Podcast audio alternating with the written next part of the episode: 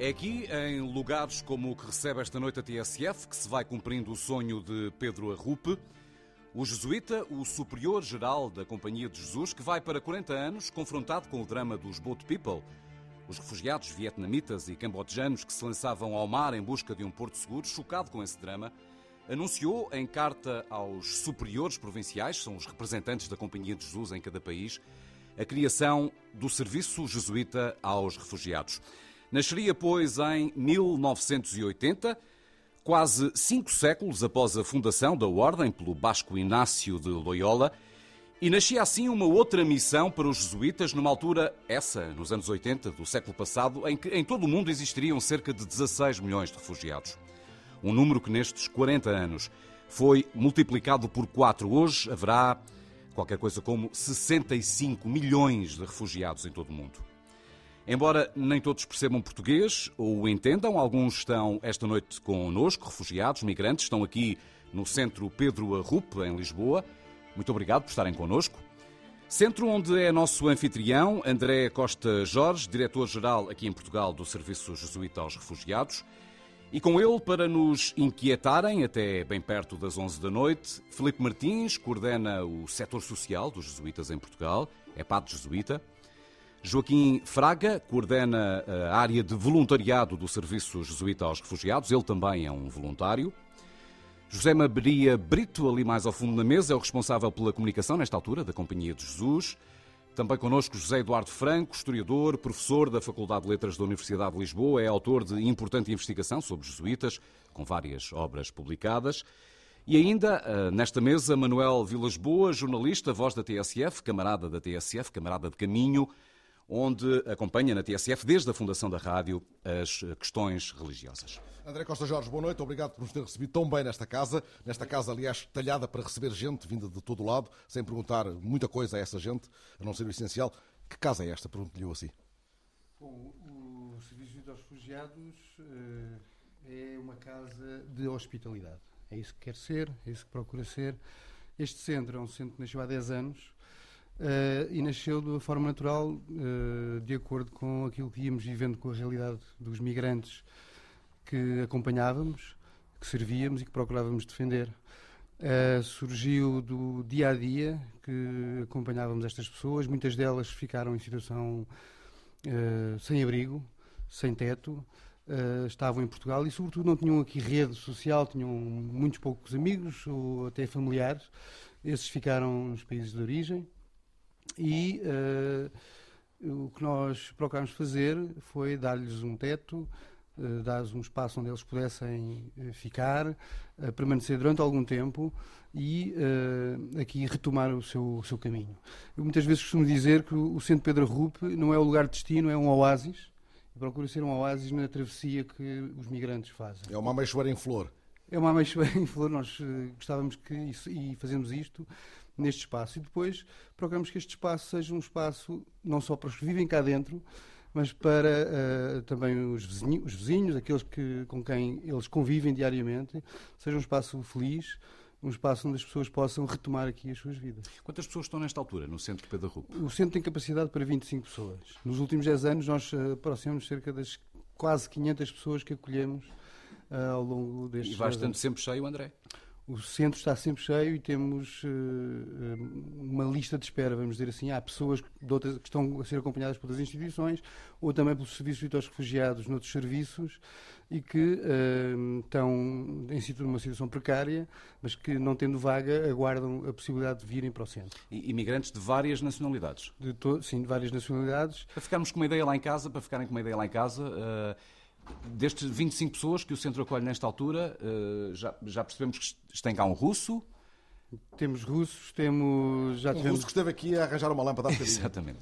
Que nos veio compor aqui. É, esta casa é uma casa que nós gostamos que, que eles sintam como a sua casa e não, vi, não estou aqui, uh, sendo que estão de passagem, enquanto aqui estão, uh, queremos que eles sintam que esta é a casa deles e que se apropriem dela também, e que a melhorem, e, e, ela é melhorada todos os dias. É uma casa que é um espaço que tem muito desgaste, mas que de facto hum, eles são participantes, não são apenas uh, pessoas que aqui vêm dormir ou que aqui estão a residir sem, sem que este espaço lhes pertença. Este espaço de facto pertence-lhes. Joaquim Fraga, para que isto tudo corra às mil maravilhas é preciso muito voluntariado, muitos guerreiros aqui, gente que se voluntaria, voluntariza para, para fazer andar as coisas. Pois. Quantos são nesta casa e nas outras que o senhor coordena? Acho que, em primeiro lugar, foi ótimo lembrar do, do voluntariado neste, neste programa, porque muitas vezes são esquecidos todos os voluntários que trabalham eh, para estas obras sociais. Aqui eh, no, no JRS, no Serviço de Jesuítas aos Refugiados, temos eh, mais de 80 voluntários que desenvolvem a sua atividade em diferentes áreas. É? Temos voluntários de todas as idades, desde os 18 aos 77 anos, não é? Uh, temos pessoas desempregadas, temos pessoas empregadas, temos empresários, temos tudo. Um, ehm, e as pessoas desenvolvem aqui, integram-se completamente na equipa, a equipa acolhe-os e as pessoas, uh, por exemplo, aqueles que estão aqui no Centro Pedro Rupe, fazem todas as, as desenvolvem todas as atividades, como seja uh, uma, uma voluntária vem cá dar aulas de yoga, outra voluntária vem cá dar aulas de ou ensinar a pessoas a fazer teatro, Uh, outras pessoas, ainda hoje de manhã passei por aqui e, e estava uma, uma voluntária a, a, limpar o chão, não é? Porque disponibilizam-se para tudo uh, e, e, e, são uma peça essencial uh, na, na, na, gestão desta casa. E foram decisivas nesta emissão também, na preparação foram, desta emissão. Indiscutivelmente que foram, desde, desde o transporte das, das, das, cadeiras e das mesas de umas salas para as outras, até à limpeza, até à mudança, conforme disse há bocado, até à mudança das lâmpadas, tudo é feito por voluntários, alguns estão aqui, e de maneira que é toda uma homenagem que devem fazer estes voluntários, porque sem eles era difícil, mas integrados com a equipa eh, fazem efetivamente um trabalho fantástico. E não há falta de vocações no voluntariado? Não, felizmente que não, porque e, e, é uma coisa interessante, é porque eh, nós não fazemos praticamente anúncio, aliás, o JRS não faz praticamente anúncio não faz nenhum anúncio. Deixe-me deixe uh, traduzir essa pequena sigla para lá em casa, nos, vão apanhar o JRS, eu imagino muitas vezes. Serviço que é uma... dos Juízes aos Refugiados. Uh, uh, Aliás, não sei se sabe, o JRS. O, é, o quer dizer, é a sigla em inglês, não é? É, porque foi criada pelo, pelo, pelo célebre padre RUP, é o Jesuit Refugee Service. Justamente. E que nós Só para lá em casa em... perceberem, quando falamos em JRS, estamos a falar no Serviço de Jesuíta aos Refugiados. Nós estamos habituados a falar que, que já damos isto de barato e algumas vezes as pessoas não Ainda percebem bem. efetivamente. Mas não, as pessoas vêm cá ter connosco. Uh, olha, uh, uh, eu, eu, tenho cenas interessantes de uma, de, uma, de uma rapariga de 18 anos que pensou, entrou para a faculdade, mas quis fazer um ano de discernimento. E então veio aqui, discernimento é uma palavra muito inaciana, como vocês sabem. Muito é? jesuítica. Estou aqui muito jesuítica, não é? Está aqui o padre, dois padres jesuítas maneira que apoiam-me de certeza absoluta com esta palavra, que muitas vezes não, quer, não sabemos muito bem o que é que quer dizer. Apoiar. Mas, hum, e então, ela está aqui durante um ano, uma miúda de 18 anos, está na, na área de emprego, completamente integrada a fazer entrevistas, e depois trouxe o irmão, e o irmão trouxe a namorada. O que significa que só este é um pequeno exemplo de, de, de, da forma como as pessoas chegam aqui. Não é preciso Felizmente não é preciso uh, fazer grandes anúncios nem fazer muita propaganda. Uh, palavra passa palavra, as pessoas sentem-se integradas, a maioria deles, da, da, das pessoas que estão aqui, sentem-se integradas de maneira que é, é fácil. Mas, Joaquim, realmente... ao contrário do que às vezes ouvimos lá fora, pelo, pelo, pelo que nos acaba de descrever, há muitos jovens voluntários. Há muitos jovens voluntários aqui. Nós temos, conforme estava há bocado a dizer, nós temos desde os 18 anos aos 77. O, o senhor dos 77 anos eh, é guineense, é voluntário e está a ajudar nas hortas. Nós temos um, um, um projeto de hortas ali eh, com as Irmãs do Sagrado Coração de Jesus, eh, ali na São Vicente Paulo. São Vicente. São Vicente Paulo, ali ao pé do, ali no Campo Grande. E temos uma horta um, comunitária uma horta comunitária, ou isso, uma horta comunitária em que temos lá tem 12, lo, 12 lotes e, e as pessoas vão fazendo lá cultivando lá as suas coisas, não é? Levando para casa, algumas vezes até nos trazem para nós, o que é interessante, não é? Outro dia trouxeram aqui para o nosso diretor-geral uma abóbora, não, é? não sei o que é que ele lhe fez, não é? Mas, mas de qualquer maneira é interessante para já porque ocupa o tempo e é bom ocuparem o tempo enquanto cá estão, quando estão desempregados, e depois também alimentam as próprias casas. Isso é também sabedoria do discernimento. Isso é, não sei, aqui o Padre Filipe ou o Padre Zé Maria podem explicar exatamente se é, se é ou não, mas de qualquer maneira o que lhe digo é que, talvez desde, desde essa pessoa uh, que tem 77 anos está-nos a ajudar, temos voluntários uh, que estão cá há 12 anos, há 13 anos, uh, de maneira que isto significa que é uma boa casa para o voluntariado, e, e felizmente, uh, felizmente integram-se completamente na nossa equipa. Vamos conhecer casos uh, concretos uh, do vosso trabalho. Acho que é a melhor forma, talvez, lá em casa perceberem o que é que fazem, até porque temos aqui casos distintos. Eu propunha, até porque ele tem que chegar cedo a casa, não vá, não vá, não vá ter problemas depois lá em casa, como se começássemos pelo Mohamed, que está aqui ao fundo, que é sírio.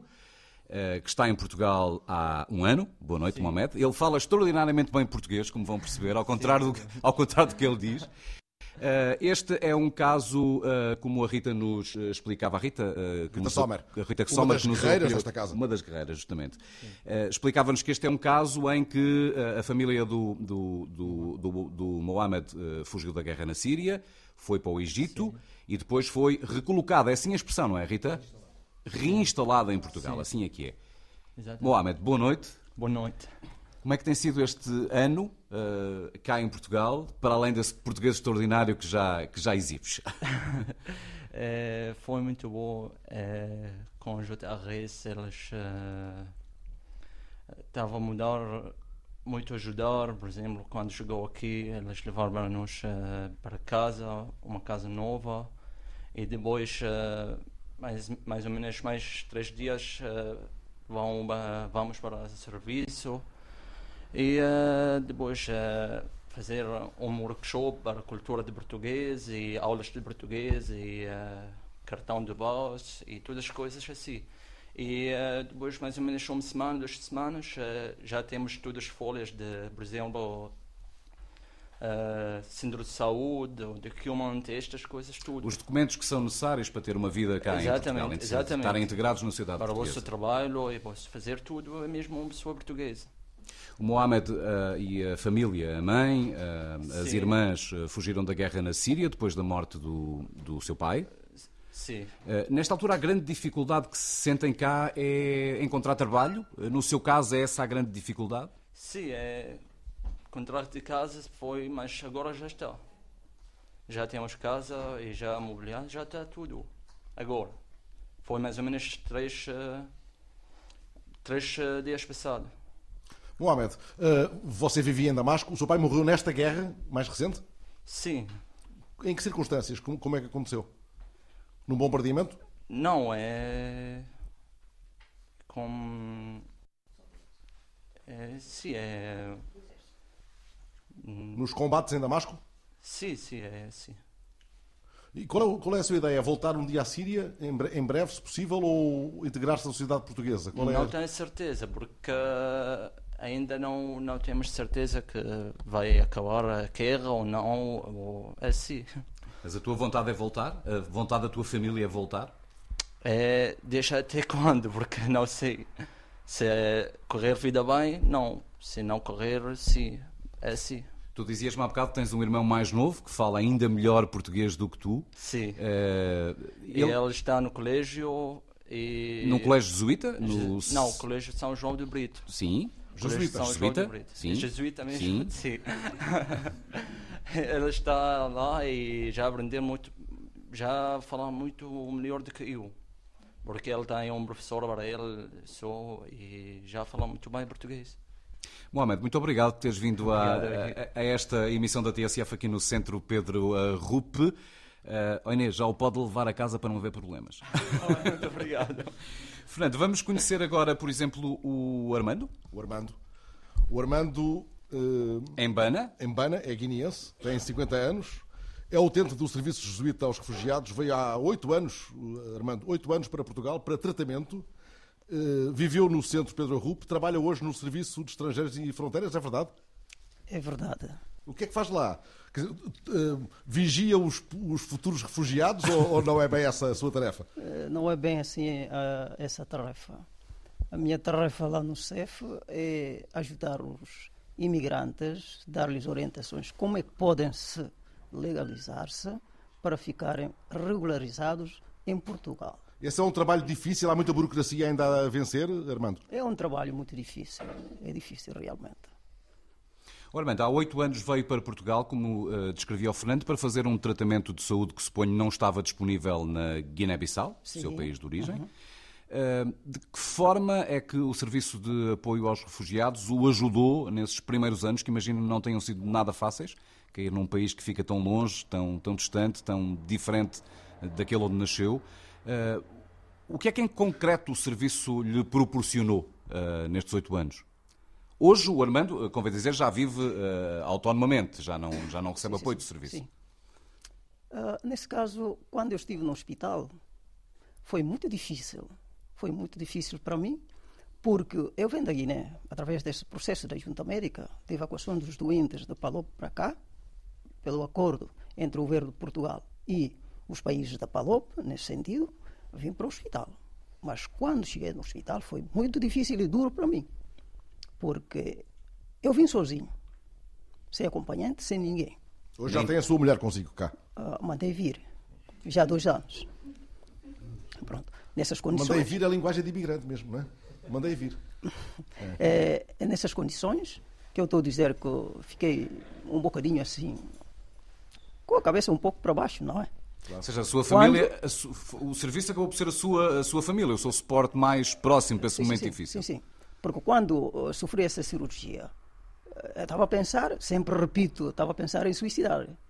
Porque eu pensei na minha vida anterior, na minha, na minha terra. Eu era diretor de uh, um projeto de crianças trabalhadores de rua, porque estudei em Dakar, fiz a, a Ciências Sociais e Trabalho.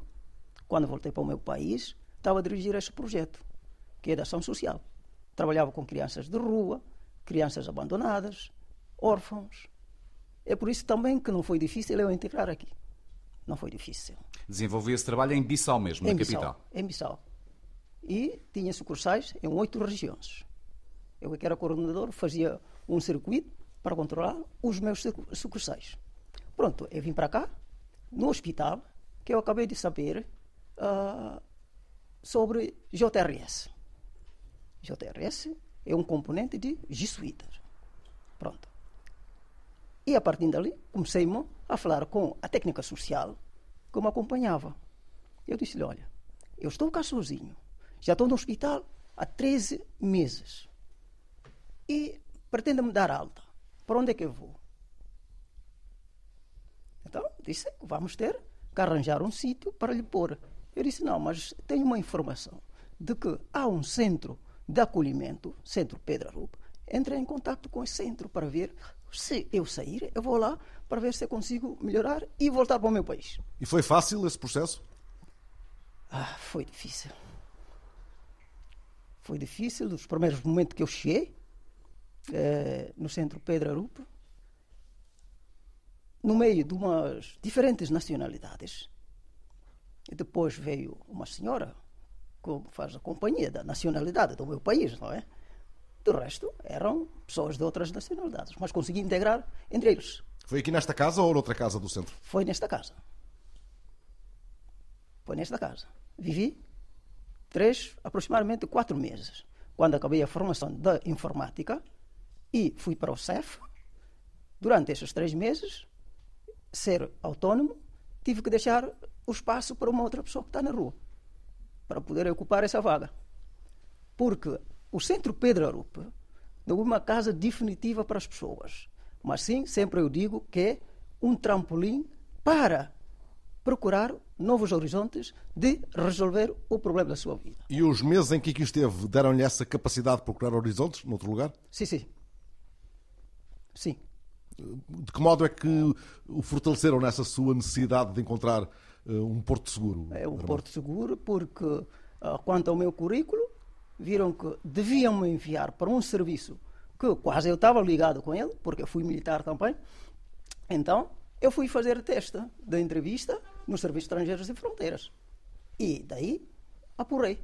Esse é o trampolim para o futuro da minha vida, que o JRS, com a integração no Centro Pedro Aru, ajudaram-me a impulsionar a minha vida.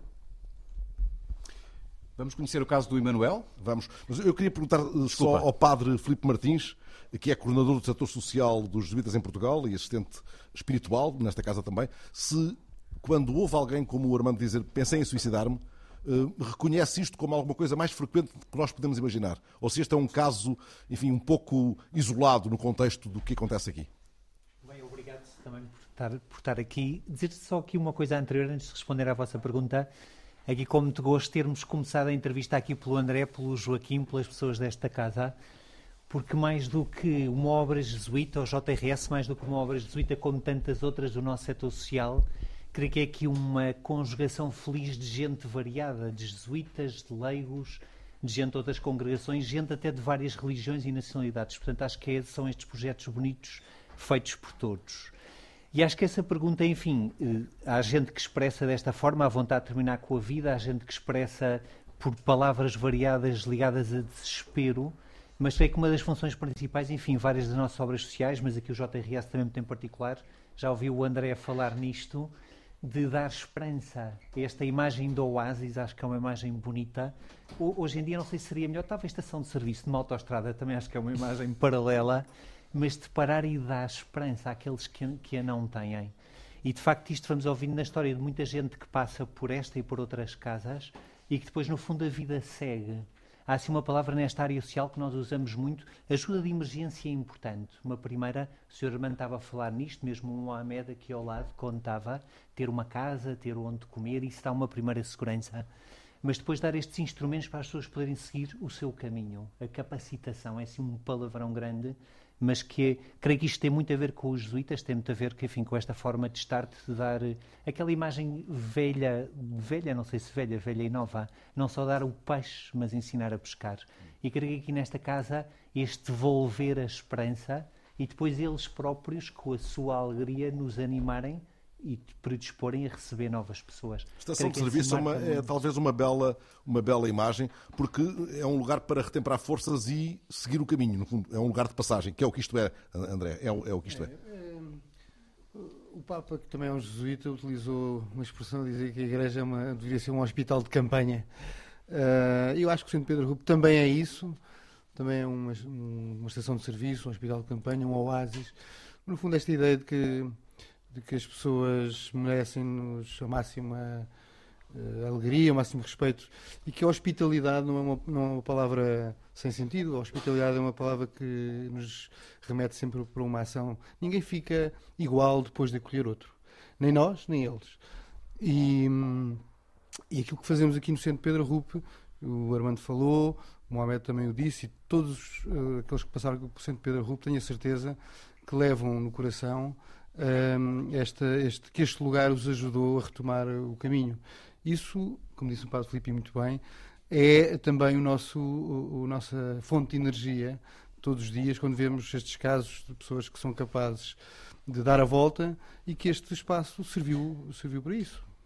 Foi também esse o seu caso, Emanuel, está ali ao fundo, Emanuel Teclovano, espero não dizer mal, uh, angolano, Veio para Portugal uh, completar os estudos, atualmente frequenta um mestrado no ISCTE. Olá, boa noite, Emanuel. Olá, boa noite. Uh, foi esse. Sentiu esta, esta, esta imagem de estação de serviço na sua chegada a Portugal antes de se libertar? Hoje, hoje, hoje, hoje já, já, já aqui não está? É, muito obrigado por essa oportunidade e agradecer o serviço do ITA pelo acompanhamento que eles fizeram no meu percurso acadêmico é dizer que eu tinha um sonho que achava que o meu sonho acabou, terminou. Mas graças a este serviço jesuíta, devolver-me esse sonho. Esse sonho. É, eu vim em Portugal para estudar, para fazer a licenciatura. E no último ano da licenciatura, fiquei numa né, é, encontrei dificuldades em questão de alojamento e fui bater à porta de, de, dos jesuítas no, em nome do, do padre Gonçalo. O padre Gonçalo é um padre de jesuítas. Então, sugeriu-me uma das funcionárias, que é a Teresa, e, e, a mesma é, essa funcionária disse, não, aí é um, temos aí um centro que pode te acolher. Felizmente, fui ao teu centro e acolheram-me. Fiquei muito feliz. Foi aqui nesta, nesta casa onde conversamos? Não, foi no, no centro, na casa principal, digamos assim, na nossa casa principal. E encontrei a equipa simpática, acolheram-me e dirigiram-me aqui. As mesmas pessoas, parecendo brincadeira, aparecia, aparecia ser as mesmas pessoas de lá de cá. A mesma simpatia que me receberam lá é a mesma que, eu, que me receberam cá, Cá, nesta casa. nesta casa. Portanto, você esteve nesta casa. Nesta casa. Aqui um bocadinho, é que o centro, o, centro Pedro Rufo faz parte, é, é um centro de acolhimento, é uma estrutura, uma valência, vamos dizer assim, de um conjunto de serviços, de projetos que o JRS tem. Uh, temos um centro de atendimento, é aí que nós recebemos as pessoas e prestamos um conjunto de serviços em que as pessoas permaneçam ou residam connosco. Este centro de residência, como disse no princípio, este centro de acolhimento é um centro que é uma resposta para estes casos de pessoas que de facto não têm onde ficar, não têm familiares. Uh, para além Uma disto, temos resposta outros... mais imediata? É uma resposta, resposta de para situações de emergência que emergência. pouco. De emergência. De emergência.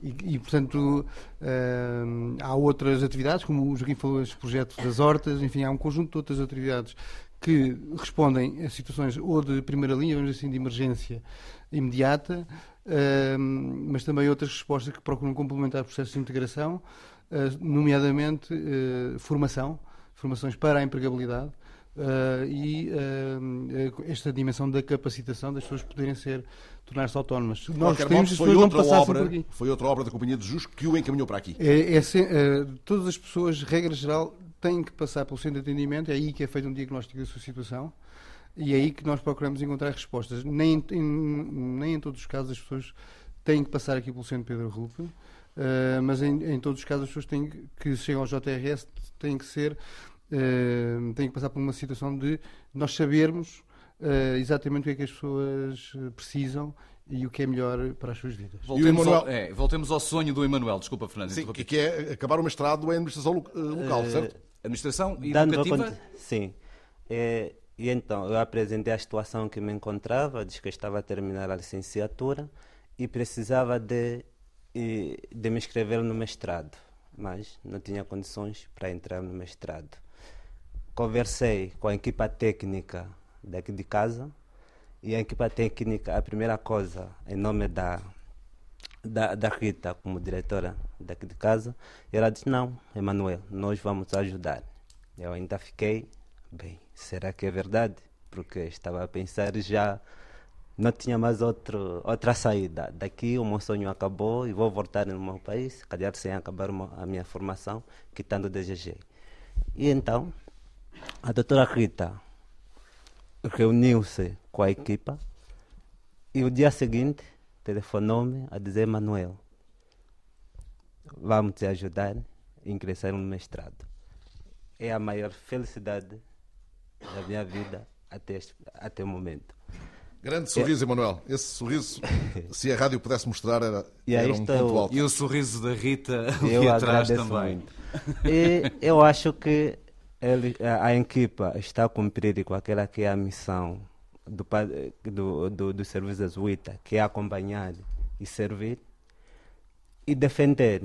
Eu, te, eu tinha um estatuto na minha residência que não me permitia trabalhar e graças a, a este serviço, hoje tenho estatuto que me permite trabalhar. Apesar de que não estou a trabalhar, mas já tenho estatuto. E este é um exemplo de que a missão foi cumprida. É já uma etapa cumprida, pelo menos. É. Uma primeira etapa. Vamos conhecer o Sr. Norvel Fonseca. Eh, o Sr. Norvel Fonseca eh, Maia é o representante da comunidade cigana, eh, cá no, no bairro da Ameixoeira. Eh, e, e foi, André, uma figura preciosa para, para pôr de pé este projeto. Sim, Apresente-nos, por favor, o Sr. Norvel. O Sr. Norvel é eh, residente neste bairro. O Centro Pedro Rupe, para, aquele- para os que nos estão a ouvir, é, no fundo, são uns, umas, umas antigas lojas que não tinham provavelmente utilização e que, eh, por cedência da Câmara Municipal de Lisboa, puderam se- ser transformadas neste centro. E, portanto, é um centro, é um espaço que está integrado numa zona habitacional, residencial, Um, que o Sr. Norvel foi uma espécie de diplomata neste processo. E o Sr. Norvel é um aqui, mas não é um residente qualquer. O Sr. Norvel é, é um líder. É um líder da comunidade e nós, uh, desde a primeira hora, e foi uma tarefa que foi desenvolvida muito aqui pela, pela coordenadora do centro, a Rita Sommer, de estabelecer pontes com os, os habitantes. Não queremos estar sozinhos, não queremos estar isolados uh, e queremos contar com todas as pessoas que aqui moram. Queremos que elas compreendam o que, é, o que é este centro, qual é a nossa missão. Sr. Norvel, foi complicado e, explicar às Norvel... pessoas o que era este centro, que era importante tê-lo cá? Não, pouco a pouco eles foram se integrando, eu fui conversando com eles e poderei dizer, fui amansá-los e fiz ver o que isto, o que o centro era e foi uma reviravolta muito grande, amansaram, obedientes. Mas quando o senhor diz amassaram, significa que de início não acharam piada nenhuma à, não, à ideia do, do, centro vir para cá? Estranharam porque o movimento, porque, portanto, não, porque não estavam aptos para, para, para este o movimento que, que, que eles residiam aqui. Nós residimos aqui há 17 anos. Portanto, isto foi um, para eles foi uma coisa estranha, por movimento, pessoas que, que não, de várias línguas, eles, pessoas com, com quer dizer, eles estranharam, ficaram, o que é que será, o que é que vão, será que vão invadir as nossas casas, será que eles vão fazer não sei o que e tal, e então eu opus-me, sem interesse nenhum, que estou, o André sabe, sou Joaquim, a Rita, ofereci mesmo voluntariamente para eu me opor a isto, e graças a Deus isto está. Foi um negociador da paz, o senhor. E continuarei. E, e hoje as coisas e, estão, e, mais, estão mais harmonizadas, é isso, senhor Norvel? Estão, sim, senhor. Obedientes, Há aqui, aliás, marcas, marcas aqui à volta de, do resultado, do bom resultado desse, desse apaziguamento. Uh, o bairro ficou mais alindado, como sim, vimos sim, há pouco. Sim, sim, sim, sim. Isso estava um pouco degradado.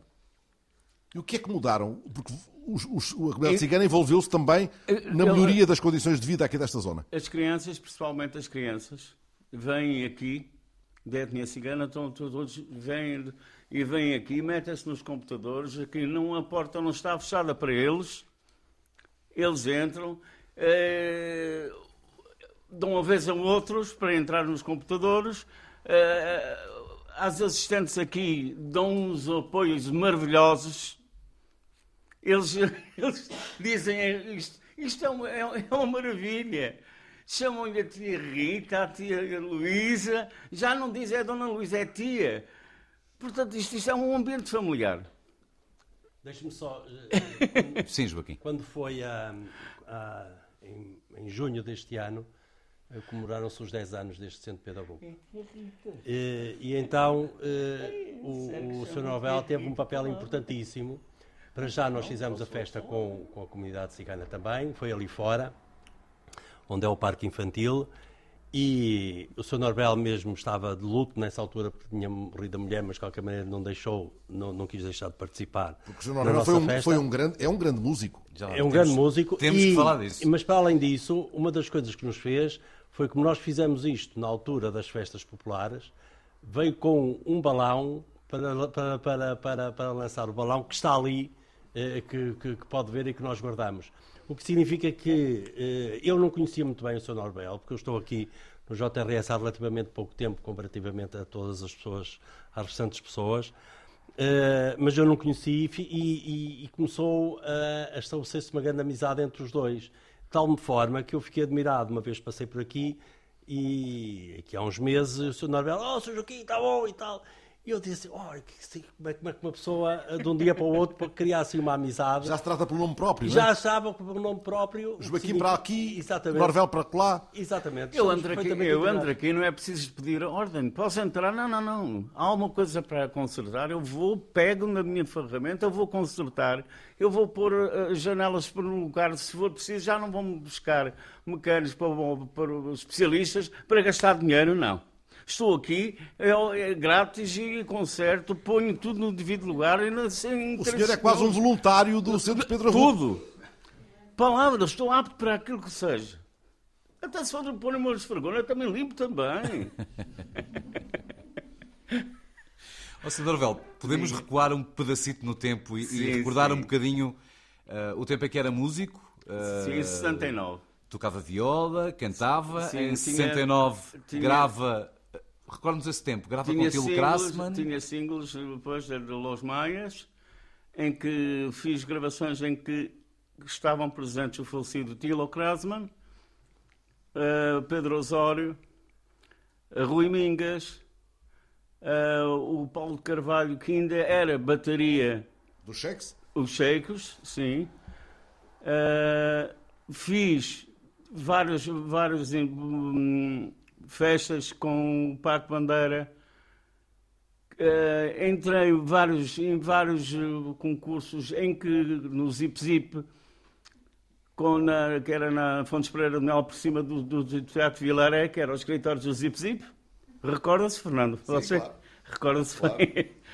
E, portanto, era, eu era um, na vida artística eu, eu, eu perdia-me, eu perdia-me. E sempre viola, foi sempre o seu Sempre viola. A viola era, era a minha namorada, andava sempre com ela debaixo do braço. Você aqui nunca teve a tentação de animar uma festa, apesar de Não, estar em luto? Não, Isso é, não, é, não, um- não, não.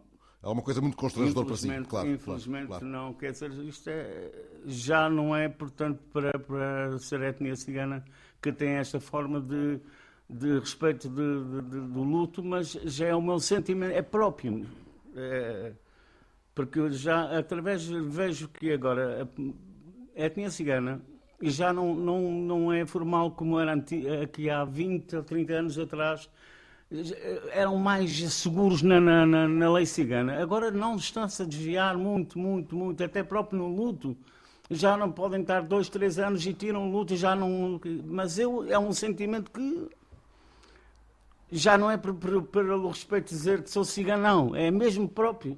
Não, Esse luto é o seu silêncio para pegar num ritual mais jesuíta. Eh, é a sua maneira de fazer silêncio. É, a minha alegria é sair da minha casa, vir aqui, estar aqui, sorrir com o pessoal. É a minha segunda casa. Tenho a minha filha que mora aqui em por cima. Tenho dois filhos que moram aqui ao lado mesmo. Mas a minha segunda casa é esta. É a casa, vir aqui e ele- é a minha, a minha filha levar o pequeno o pão e de resto estar aqui, casa e aqui mais nada. Eu dizia há pouco, o senhor, o senhor Norvel chama-se Norvel Fonseca Maia. Sim. Eh, ele explicava-nos há pouco que é do o verdadeiro Maia, porque é um Maia de Lisboa, Sim, sim, sim, Lisboeta. sim, Alfacinha. Eventualmente quem, eh, país fora, eh, toma contacto com a, com a comunidade cigana percebe que esse é um apelido comum de norte a sul do país. Ele efetivamente nasce aqui e depois espalha-se, Sr. Norvel, numa altura em que todos os ciganos são obrigados a registarem-se civilmente. Sim, sim, foi. isto Conta-nos essa história, 40 recorda-nos anos- essa história. Isso, isto há há 40, por volta de há 40 anos mais ou menos, sim. 40 anos por volta de 45. Já depois do 25 de Abril? Sim, mas muito, muito, muito depois do 25 de Abril. Portanto, não foi no 25 de Abril que houve essa lei. Houve uma lei em que o cigano era obrigatório a ser registado. Porque eh, eh, na altura eu direi que 80% de, de, de, de, da etnia cigana não, não, não eram registados. Então houve essa lei que eles vieram, que tinham que ser registados. Então eles vieram, eram para ser a, a conservatória, era aqui em Lisboa e eles tinham que vir aqui a Lisboa para se registrar. De todo o país. Pronto. E então, mesmo com maior idade, mesmo com, com- maior idade, já com, com 20 anos, e, e vieram a registrar-se, e então procuraram com qual era a família mais credenciada na cidade de Lisboa. E quando, após esse tempo, disseram assim: "Pá, a família Maia, isto é, é enorme, é uma família respeitada em Lisboa, porque eles tinham famílias que um eram combatentes da Grande Guerra, que estão no telhão dos combatentes da Grande Guerra no, no, no Alto São João. Eh, muitos deles têm um jazigo enorme ao lado, até de um marquês no, no Alto São João, um marquês onde diz eh, jazigo de Manuel Maia. Portanto, eram famílias abastadas na, naquela área de, de- do Arieiro. E que depois fizeram com que o Maia, o apelido Maia, se espalhasse por. eh. Por esse país- Eh, país Mas há- fora. é isso é que eu quero dizer que há muitos maias, muitos maias que, de etnia cigana que não têm nada, nada, nada, nada de maia. E, e agora ocorre-me uma pergunta, quer ao, ao investigador José Eduardo Franco, quer ao nosso camarada uh, Manuel Vilas Boas, quer aos dois padres jesuítas aqui presentes. Há ciganos jesuítas? Olha, eu quero, que- quero lhe dizer, não sei, sei que eles são muito católicos,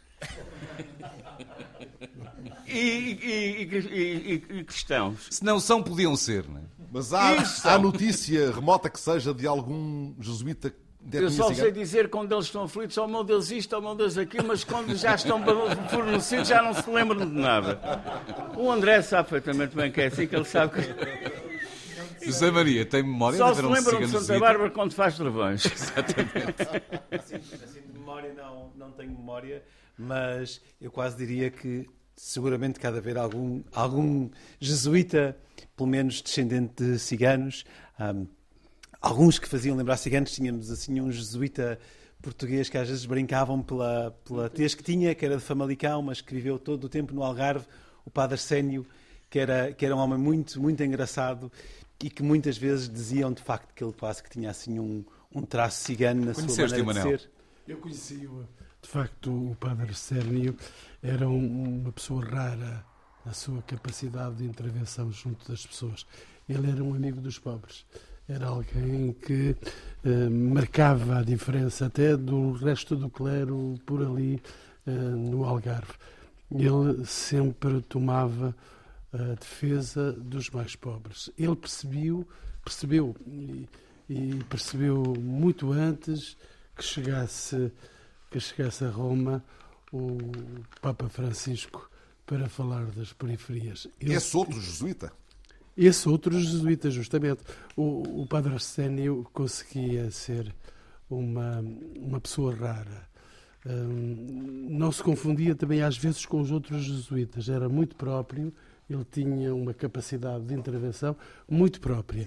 Entretanto, entretanto uh, infelizmente, morreu ainda muito antes da, da vida acabar nele, porque um, a saúde às vezes trai-nos e ele foi traído pela saúde, eh, mas nunca deixará de ter um sinal de apreço do povo que o conheceu e, sobretudo, que ele amava. Ele amava o povo e o povo amava o patrocínio jesuíta. E ali naquela parede, Pedro, está outro traído pela saúde, já à beira da morte. Sim, o retrato de Pedro uh, Rupe, imagino que ali já na fase final da, da sua vida, uh, creio que estará em recolhimento. Aquela foto uh, é de Roma, no seu quarto em Roma. Ele está a rezar numa posição. Bem, mas enfim, os padres jesuítas estão a explicar isso melhor.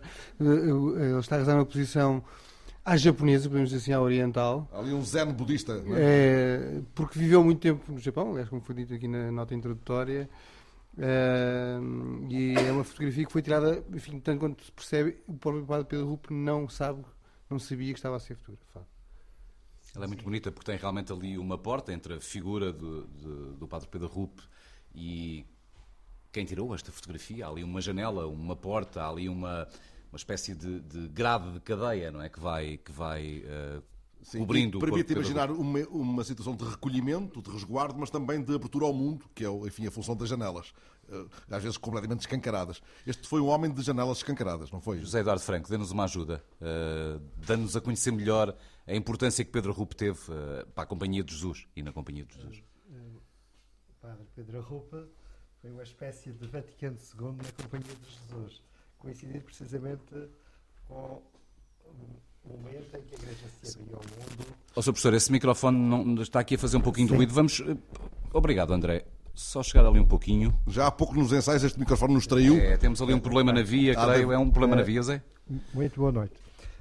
Uh, como estava a dizer, o Padre Pedro Rupe surge e rompe na Companhia de Jesus como uma espécie de primavera, um, uma espécie de Vaticano II que abre a Companhia de Jesus realmente ao mundo e, e sintoniza-se precisamente com aquele ambiente de renovação dos anos 60 que a Igreja estava, uh, portanto, a conhecer e que realmente permitiu tornar o catolicismo uh, muito mais dinâmico, muito mais dialogante, uh, deixando para trás aqueles dois séculos, especialmente o século XIX e o século XX, de fechamento.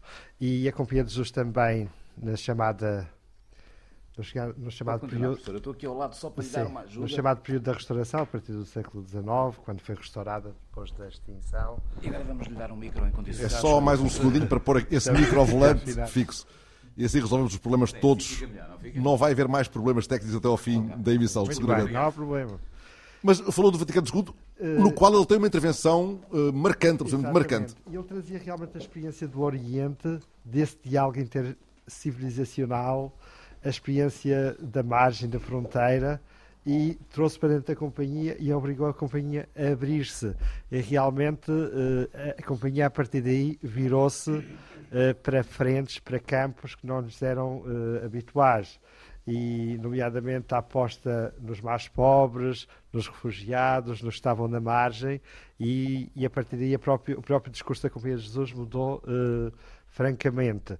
De tal modo que até nos anos 80 a Companhia de Jesus começou a ser vista como demasiado eh, Aberta? demasiado aberta e demasiado envolvida nas questões sociais, levando a que, que até dois papas, o Papa Paulo VI e o Papa João Paulo II, dessem uma verdadeira reprimenda.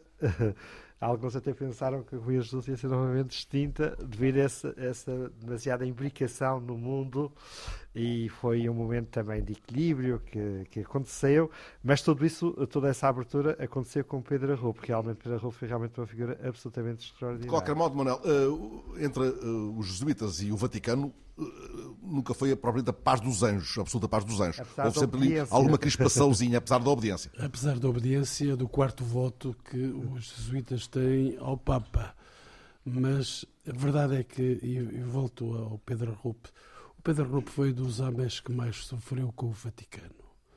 Eh, Ele tomou atitudes muito frontais, muito decididas. Ele tinha tido uma experiência fulgurante que foi de assistir no Japão à queda em Nagasaki da primeira bomba, da segunda Escreveu, bomba aliás, dos um livro americanos. intitulado Eu Vi a Bomba Atómica. Exatamente. Ele era um homem raro, de intuições raras. E às vezes o Vaticano não vai tanto em intuições raras, mas vai um pouco no convênio com o passado. E o, o Padre Rupp rompia, de facto, para a frente. Ele fez agulha com os Taizé, com a comunidade Taizé. A comunidade- Creio que o Vaticano II mesmo. A comunidade Taizé é, é uma comunidade francesa que reuniu, sobretudo a partir da Segunda Guerra Mundial, reuniu gente eh, de várias sensibilidades religiosas. É uma comunidade ecuménica que recebe inclusive lá dentro eh, católicos e que criou, sobretudo, uma dinâmica no meio da malta nova. A gente nova vai em catadupas até TZ. Eu recordo-me que por lá estive em, em tempos idos, nós todos lá fomos, era um bocado a nossa meca e eh, de facto fui até TZ porque era um- uma aposta diferente. Nós estávamos nos anos 60, era preciso marcar pontos para a frente, porque para trás eh, muita gente marcava pontos, infelizmente. Uma outra... Sim, sim. Aqui uma, uma coisa, Padre José Maria Padre. Maria Brito, sim. uma coisa simples relativamente ao Padre Pedro Arrupo, que teve, de facto, este, exerce este fascínio da abertura, mas sem nunca perder o sentido da, da sua própria devoção e da sua própria relação com Deus, que é muito profunda. E isso permitiu-lhe justamente integrar muito de- muitas das situações de sofrimento por que passou. Porque nunca foi, foi sempre um homem determinado, aberto ao futuro, mas nunca foi um homem de conflitos e de tensões assumidas explicitamente. Viveu muitas dessas tensões em silêncio e aí foi um grande exemplo também de obediência, ainda que sem procurar o futuro. E tem, aliás, gestos muito significativos, como aquele que, em Lisboa, o leva a rezar junto à estátua do Marquês de Pombal. Sem, sem dúvida alguma. Sem dúvida alguma. A agradecer ao, E a devoção ao Papa, que nunca, nunca a perdeu, não é? Eu acho que isso é muito Numa viagem é a, a muito caminho do importante. Japão, creio. Sim, e, e agradecer ao Marquês de Pombal, e eu ouvi isso de um jesuíta que já desapareceu, mas que era um grande historiador, o Padre Lopes, Padre António Lopes, dizia ah, ainda bem que existiu um Marquês de Pombal. Isto dito para os jesuítas, com os jesuítas, não seria muito simpático, mas ele disse-o e aguentou a contestação. Mas ele Deixem-me só dizer- dizer... que são, dizer lá para casa que são 10 da noite este é o sinal de que estão com os eh, Serões Inquietos, quarta emissão. Estamos no Centro Pedro Arrupe, Centro de Acolhimento do Serviço Jesuíta aos Refugiados, no dia em que estreou nos cinemas Silêncio, de Martin Scorsese, numa semana em que muito se falou de sobretudo dessa, dessa parte histórica dos jesuítas, da presença uh, dos jesuítas no Japão, da evangelização no século XVII. Nós viemos à procura dos jesuítas e da, daquelas que são hoje as missões dos, uh, dos jesuítas. Estão connosco. André Costa Jorge, diretor-geral do Serviço da Jesuíta aos Refugiados em Portugal, os padres jesuítas Filipe Martins, José Maria Brito, ainda Joaquim Fraga, coordena a área de voluntariado aqui no serviço, ele também é um voluntário, o historiador, professor José Eduardo Franco, o nosso camarada da TSF Manuel Vilas Boas e mais uma série de amigos que estão aqui à volta da, da mesa principal para estes serões inquietos que entram agora na segunda parte, Fernando. E que tem aqui agora uh, a figura inspiradora de Pedro Rupe na conversa e naquela parede, uma fotografia formidável a que já nos referimos. Ora, José Eduardo Franco, Pedro Rupe, no final dos anos 50, chegou a ser nomeado primeiro provincial jesuíta no Japão. Trabalhou seriamente no conhecimento da cultura japonesa, já aqui foi abordado esse, esse tópico procurou orientação de bons budistas, praticou exercícios ascéticos, estabeleceu também nesse domínio uma relação entre budismo e cristianismo, se podemos pôr assim as coisas. Estas muitas pontes eh, são, no seu entender, uma marca forte da ligação dos jesuítas ao mundo ao longo da história? Essa é a marca por excelência dos jesuítas. E é curioso, é curioso que Pedro Ruque também é basco, como fundador dos jesuítas era basco. Inácio Loyola, Inácio Loyola.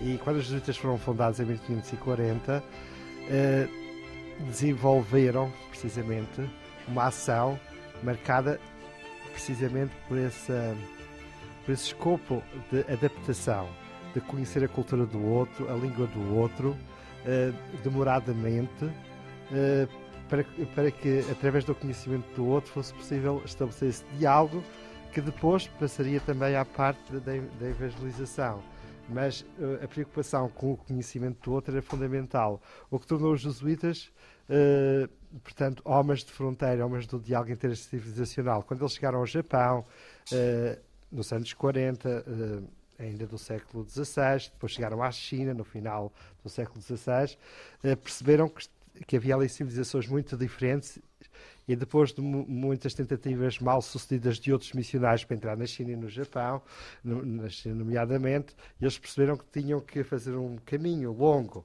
e vestiram-se de mandarins, vestiram-se de monges budistas, adaptaram a arquitetura dos templos, até chegaram a propor inovações significativas na liturgia que lhes valeram muitas críticas, nomeadamente na China, chegaram a propor que se celebrasse a missa na língua autóctone, sabendo que os chineses prezavam muito a sua cultura e a sua língua.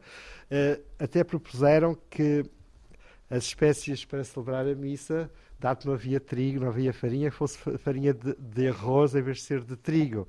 Uh, mas devido à, mentalidade reinante, uh, muito uh, ordenada canonicamente, que impedia abrir, que houvesse vistas largas, eles foram profundamente criticados e a missão da China que chegou a atingir, como a do Japão, 300 mil cristãos convertidos no final do século XVII, acabou por ruir precisamente devido aos conflitos e às orientações da Santa Sé para não uh, para que os juristas não tivessem aquela abertura e aquele diálogo tão aberto e passassem a investir à maneira ocidental porque consideravam que os jesuítas estavam a paganizar, estavam a ceder, mas o que eles estavam a fazer precisamente era distinguir o que era acidental do essencial, a forma do conteúdo. E buscar uma eh, figura uh, dos jesuítas, tanto, tanto que tem, por exemplo, o João Rodrigues a tornar-se intérprete Exatamente. do Império, Exatamente. do Imperador japonês.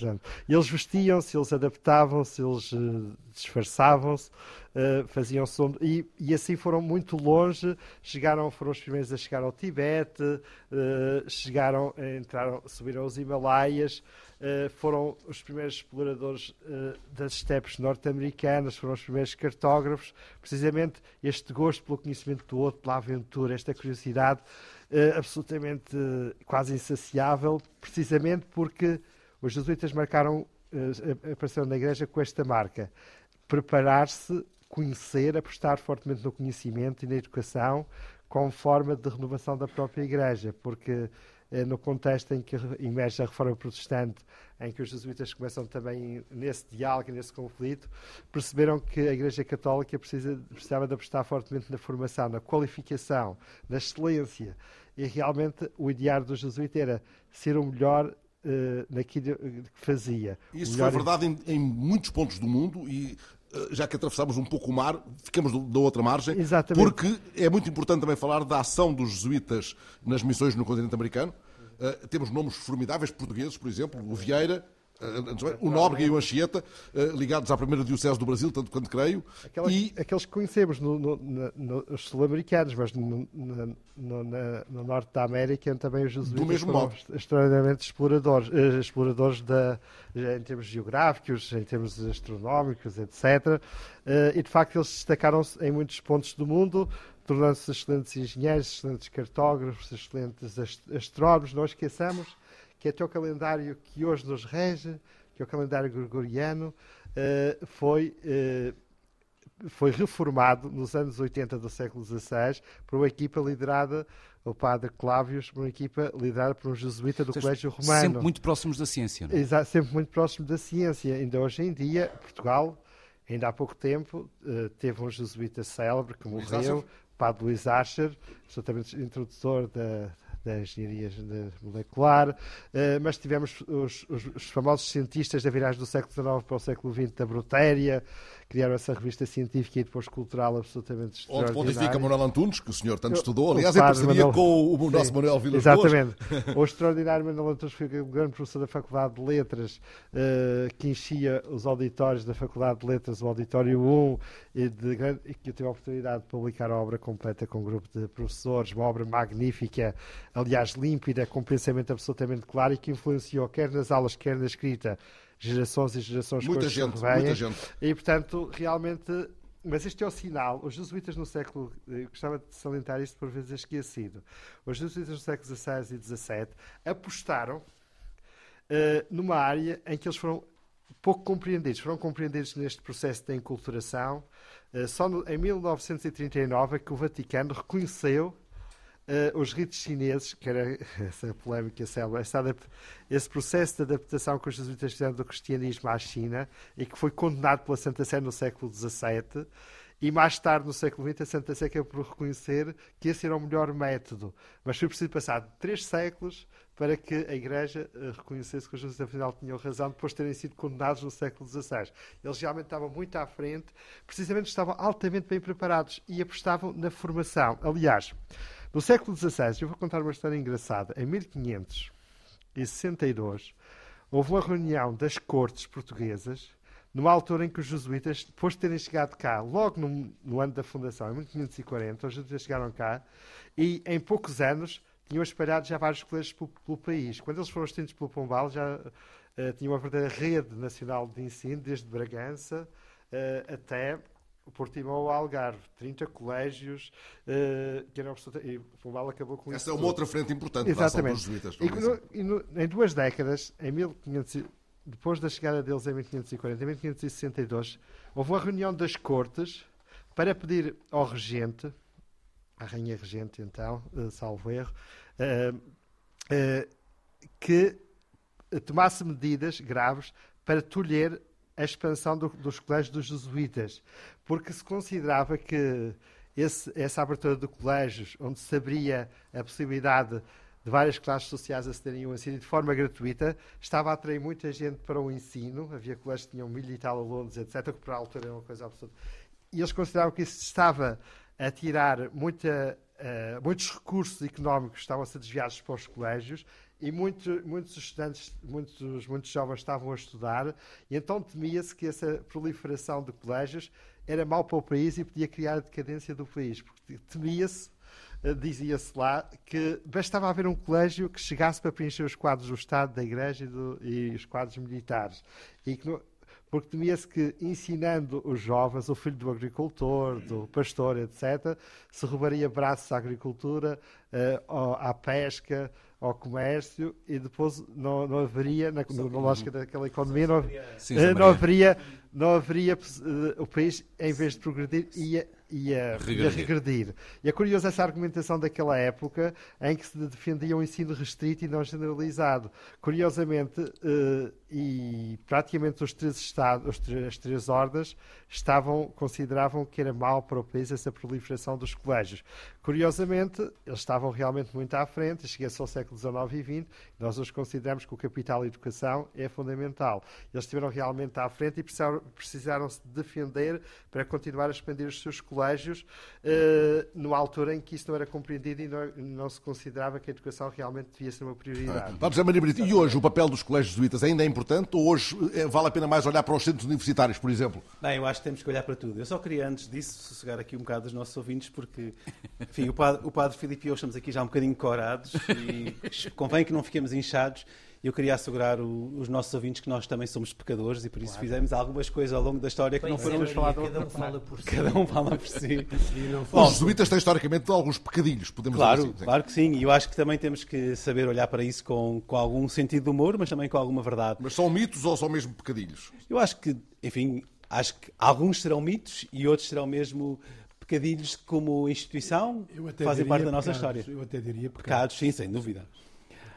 Só relativamente à questão da educação, a educação continua a ser um papel, alguma coisa em que temos um papel importante e queremos ter um papel importante, mas também, seguramente, a nossa presença junto de estudantes universitários continua a ser importante. O Padre Filipe tem mais experiência disso, trabalhou mais nessa área que eu.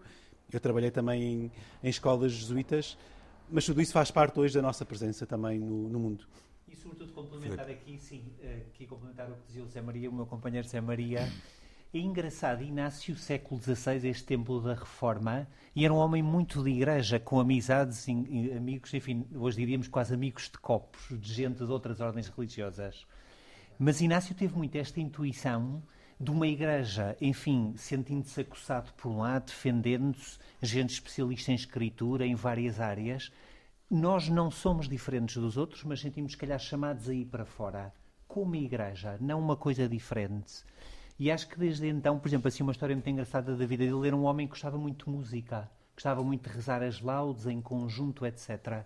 Mas deixou escrito e que não se mudasse, que nós jesuítas não rezássemos as horas litúrgicas em conjunto, porque isso nos tirava disponibilidade, se fosse preciso passar o dia todo fora, se fosse preciso estar semanas fora, pois de não o fazer. E creio que este sair para fora, de facto, é marcado a nossa história. Enfim, eu às vezes nós brincamos entre nós, jesuítas da contemporaneidade, de facto temos antepassados que nos marcam e que nos fascinam. E a gente brinca um com os outros e diz, pois os nossos antepassados foram assim. E já viste como é que nós somos agora. Mas hoje os jesuítas não são missionários por definição? Também, também. Há, de facto, em muitos países, em muitos países de fronteira, Creio também missionários, e também tu estás agora, agora para o tempo presente e também para esta presença na área social, numa Europa à procura de uma nova identidade e de uma nova forma também de viver a religião. E nesse sentido acho que também é para devolver aqui um bocadinho e estar no JRS, acho que é um sítio muito emblemático onde estamos. De facto, o Pedro Rupp, de quem falámos há pouco, trouxe uma coisa que eu não diria que é novidade, mas foi recordar que não podemos separar a vivência da fé, a relação com Deus, da prática da justiça e da justiça social. O, quando a gente usa, enfim, esta expressão que estamos habituados a ouvir os padres mais velhotes, o reino de Deus, o reino de Deus é isso, é um mundo de bondade, de partilha, e de facto tive esta intuição das duas coisas não podemos separar, e daí obras como o JRS e tantas outras que temos cá em Portugal, se calhar pela educação somos mais conhecidos, contar só isto. Mas Pedro graça... definia como um novo apostolado, não é? quando, quando criou. Um novo apostolado, exatamente, e perceber pois Deus aí também se encontra. E mesmo o Papa conta este detalhe que eu acho curioso no dia da eleição, que há aquele cardeal que lhe diz: E não te esqueças dos pobres. De facto, a experiência de Deus no mundo passa por este não esquecer. Eu, eu, eu, queria só acrescentar um, um ponto a esta, a esta conversa que está a ser dita, e muito bem pelos, pelos que têm a memória e porque são membros da Companhia de Jesus, eu gostaria de, de fazer a memória dos missionários jesuítas portugueses em Moçambique. Eles tiveram, de facto, lá um trabalho de grande intervenção. Eu estive por perto, em algumas ocasiões, por perto deles. Era isso que eu tinha a perguntar. No século XX? No século XX, nos nossos dias, ia a dizer, ainda me recordo de ter visto no Telex, no semanário jornal, a morte. Achas que é preciso traduzir o que é um telex? Às tantas. Às tantas, sim. Mas eu, Desculpa, Manel. Eu então vi, vi nesse telex, nessa forma de comunicação, que já está mais ou menos desaparecida com todas estas invasões. Tu já usas telemóvel. Usa. Uh, sim, sim, e daqueles mais modernados. a verdade é que eu recordo-me ter visto a morte, de, o assassinato de um missionário jesuíta na Beira, foi assassinado pela, pela Frelimo na ocasião. Foi uma morte tremenda, porque ele era de, um dos líderes de maior força no sítio. E, e, acho que foi por causa disso que o liquidaram. E, e eles, os jesuítas, deixaram sempre, aliás, tiveram um bispo um, jesuíta também em Moçambique, eles puderam dar um sinal de grande qualidade ao serviço missionário. Eles faziam isso uh, porque eram especiais. Uh, digamos que eles tinham tirado a especialidade para serem missionários num sítio onde havia alguma história. Como se sabe, a missionação em Moçambique foi complicada, foi complexa, sobretudo no princípio do século XX, e depois continuou a ser complicada. Várias uh, organizações, várias congregações uh, apostaram em Moçambique, mas de facto eu, eu recordo-me, e não estou aqui a fazer nenhum favor aos colegas que estão aqui, que são jesuítas, ou que estejam a ouvir. Os jesuítas na Beira foram e fizeram um trabalho de grande qualidade e, e por isso mereceram a morte. Uh, estava estava uh, aqui a conversar com o Fernando para voltarmos a, a, aqui aos jesuítas hoje em Portugal. A conversar por sinais de fumo. Queria. Exatamente.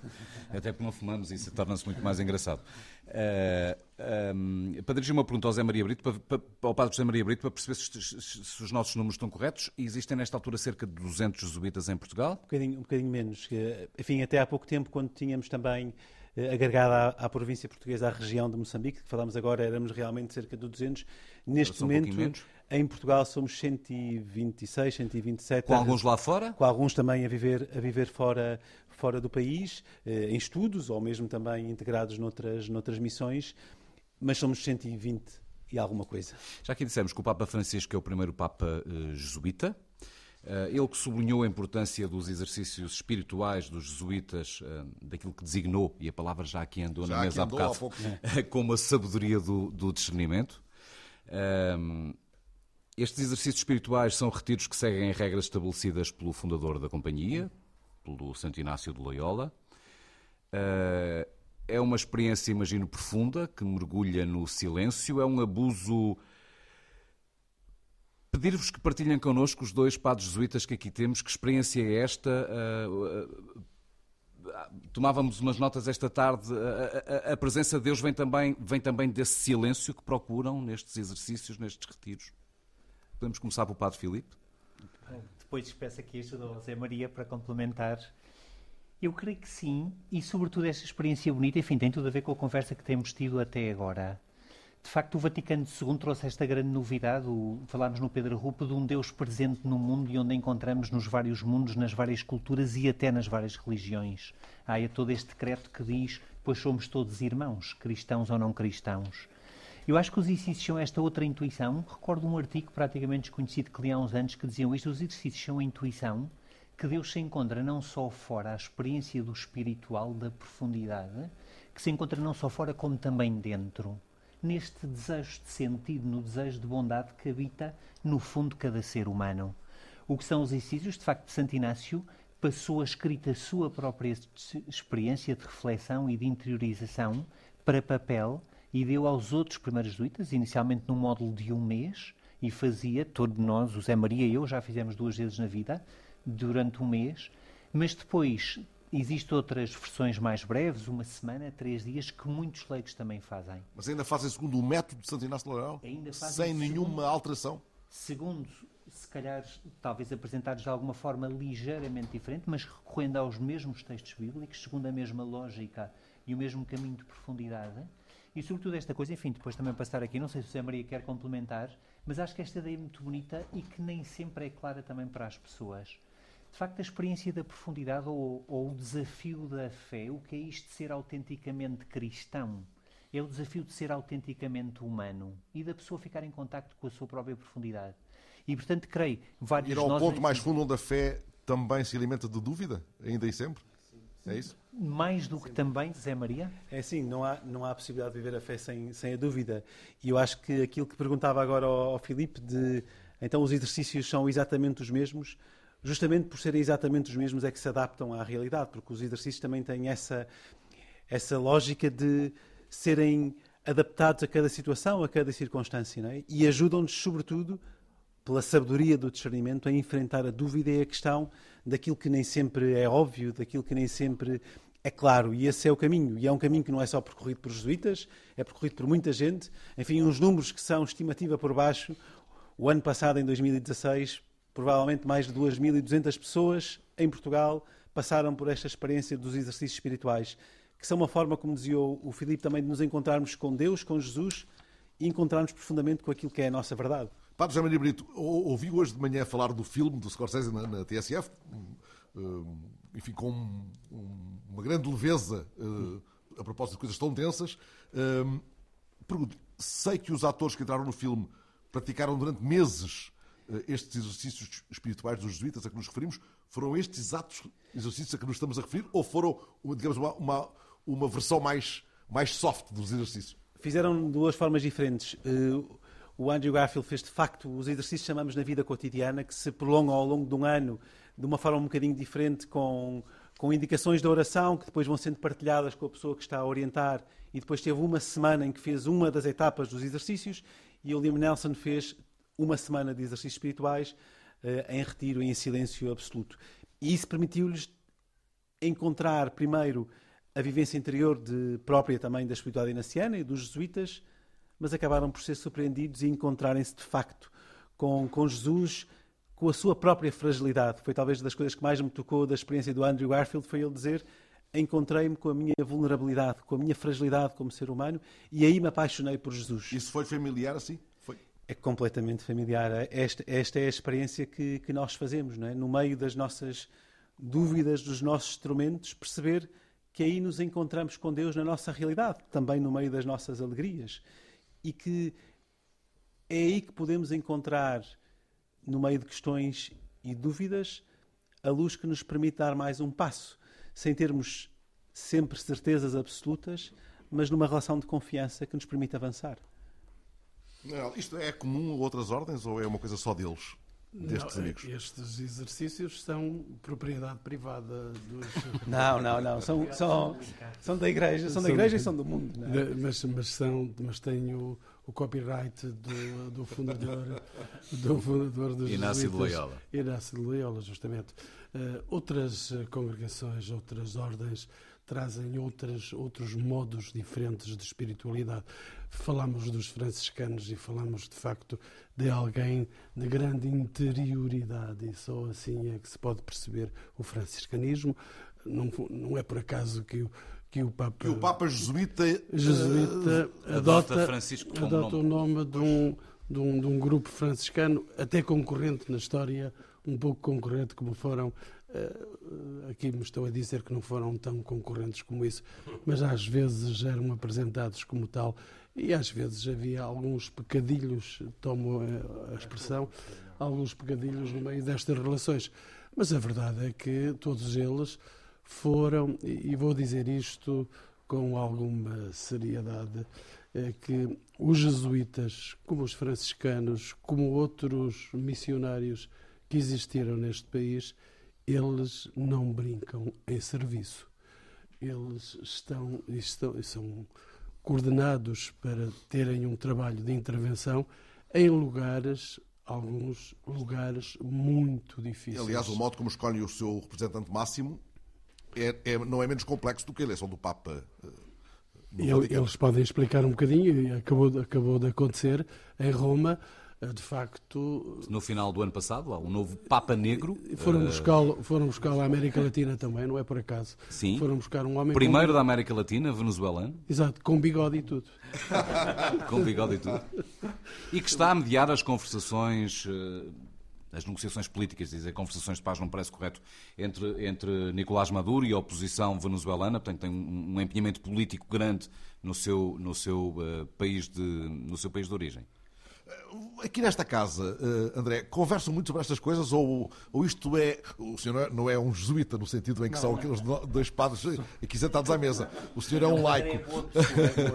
Mas conversam muito sobre isto ou isto é apenas aflorado longínquamente? Não, não. Uh, a forma como uh, vivemos aqui no JRS, enfim, um contexto de trabalho, de colaboração, é um espírito de pertença a uma missão comum Uh, eu, enfim, contas aqui muitas histórias, deixe-me contar-lhe a minha também. Sou um leigo, casado, com filhos, uh, e a minha, uh, a minha aproximação à Companhia de Jesus deu-se deu neste contexto de trabalho. felizmente para mim, pude entrar em contato com, com os jesuítas e conhecer a sua forma de trabalhar, de viver, mas o, o mais importante e aquilo que mais me tocou e que me toca até uh, hoje e que me motiva muito na minha missão foi a impressionante confiança que depositaram em mim desde a primeira hora. Nesta missão que me deram, que dirigir esta obra em concreto, uh, e portanto eu sinto a presença da companhia, sinto a presença dos jesuítas por delegação e confiança. E, e essa confiança, essa delegação. Uh, disse, como disseram agora, não brincam em serviço neste sentido. Não necessitam estar presentes todos os dias. Nós nem sequer precisamos, eh, porque muitas vezes não nos cruzamos, de ter conversas como estamos a ter agora, que são muito interessantes. Encontramos pontualmente, em contextos de reuniões, de, contextos de trabalho, de partilha e de, de, trabalho comum, mas, eh, da minha perspectiva, sinto a presença da companhia em tudo que faço, eh, em todos os dias, e não só aqui em Portugal. Uh, eu posso dizer que houve uma altura no, no, JRS que conheci mais jesuítas na Europa, mais jesuítas em Bruxelas, onde eram as reuniões do JRS do Europa, do que em Portugal, e pude perceber que esta uh, vivência de igreja da companhia tinha esta coisa fantástica de ser universal também. E, e portanto, consegui. Uh, fui entrando como leigo, enfim, como, como trabalhador e colaborador desta missão, fui entrando uh, na espiritualidade inaciana, na, no, modo de fazer, no modo de proceder, que é, que é a expressão que se usa. Uh, também, modo de proceder? O modo uhum. de proceder, onde, que é a maneira como fazemos as coisas, que tem a nossa identidade, que tem, posso dizer nossa, porque faz parte de mim também neste momento, uh, e que é uma marca uh, que vamos aprendendo. Não está toda feita, e, mas que vamos fazendo. Respondendo agora sim à pergunta, uh, nós, não, nós temos muitas conversas, sobretudo quando estamos a tomar café antes das reuniões. E podemos falar de algumas coisas assim mais uh, o período de ordem espontaneamente, mas depois somos, somos muito assertivos nas reuniões e procuramos chegar aos pontos, sobretudo aqui o Padre Filipe. Ia perguntar ao, jo... Ia perguntar ao Joaquim Fraga, uh, uh, reapresentando, ele coordena a área de voluntariado aqui no Serviço Jesuíta aos Refugiados. Também se sente um jesuíta por delegação, como se sente o André? Ah, eu, jesuíta por delegação, não, não, não me sinto, mas uh, sinto-me inspirado um, uh, um, pouco pela, pela Companhia de Jesus. Aliás, tive a particularidade de três irmãos da minha mãe serem jesuítas, não é? O que significa que uh, estou em convivência com os jesuítas há muito tempo muito e estive, e estive sete anos no Colégio dos Jesuítas, de maneira que todas essas coisas me marcaram logicamente. Agora, quando, quando há bocado me perguntava se, ou perguntava o André, se por acaso nós eh, conversamos sobre estas coisas, logicamente que quando as pessoas, sejam voluntários ou não sejam voluntários, são admitidos aqui no, no JRS, uh, eh, nós não estamos a, a perguntar-lhes se eles são católicos ou não são católicos, se são de Sporting ou de Benfica, se, se têm esta cor política ou outra, não é? Uh, logicamente que não. Agora, Uh, estando numa organização jesuíta, é, é, lógico e normal que as pessoas, uh, uh, ou que nós tenhamos a responsabilidade também de lhes propor algumas ações no domínio da, da, da, da de toda esta parte da identidade e regras, é? e regras. E algumas regras. E, e, nesse aspecto, por exemplo, todas nós fizemos através da Comissão de Apostolado Social, que o, Felipe, que o Padre Filipe é, é, o, é o coordenador, nós tivemos uh, várias uh, ações de formação da identidade inaciana E, e eu convidei alguns voluntários para estarem nestas, nestas formações e com todo o gosto eles estiveram. E agora também vamos avançar para a parte dos, dos exercícios espirituais. Não é obrigatório para ninguém, quem quiser vai, quem não quiser não vai, não ficam marcados por causa de ir, não ficam marcados por causa de não ir, maneira, mas, mas é, uma, é uma atitude que nós devemos ter porque estamos numa organização dos, de, dos jesuítas. Por outro lado, também discutimos uma, uma, uma, parte que é importante e que o Padre Provincial, no seu plano apostólico da província, é, é, e vale a pena ler esse plano apostólico da província, um, acho que retomou. Província, falamos de Portugal, neste de caso. Portugal, acho que retomou uh, um, toda a preocupação, que provavelmente andava um bocado esquecida, dos jesuítas irem para as periferias. Os jesuítas ligarem-se uh, mais uh, aos pobres. E, e, no plano apostólico, no capítulo da Justiça, é muito claro uh, essa orientação do Padre Provincial e da Nas zonas mais deprimidas, posso dizer assim, aliás, usando um jargão muito, muito frequente, o fim da rua, para usar também um slogan da TSF, é às vezes o fim do mundo. Com certeza que sim. Com certeza que sim, e que muitas vezes as pessoas não estão lá e que nós, a nível do JRS, acho que estamos exatamente nessa nessa, nessa orientação já há muitos anos, estamos a essa orientação e revimos-nos completamente nesse plano apostólico porque já estamos nele.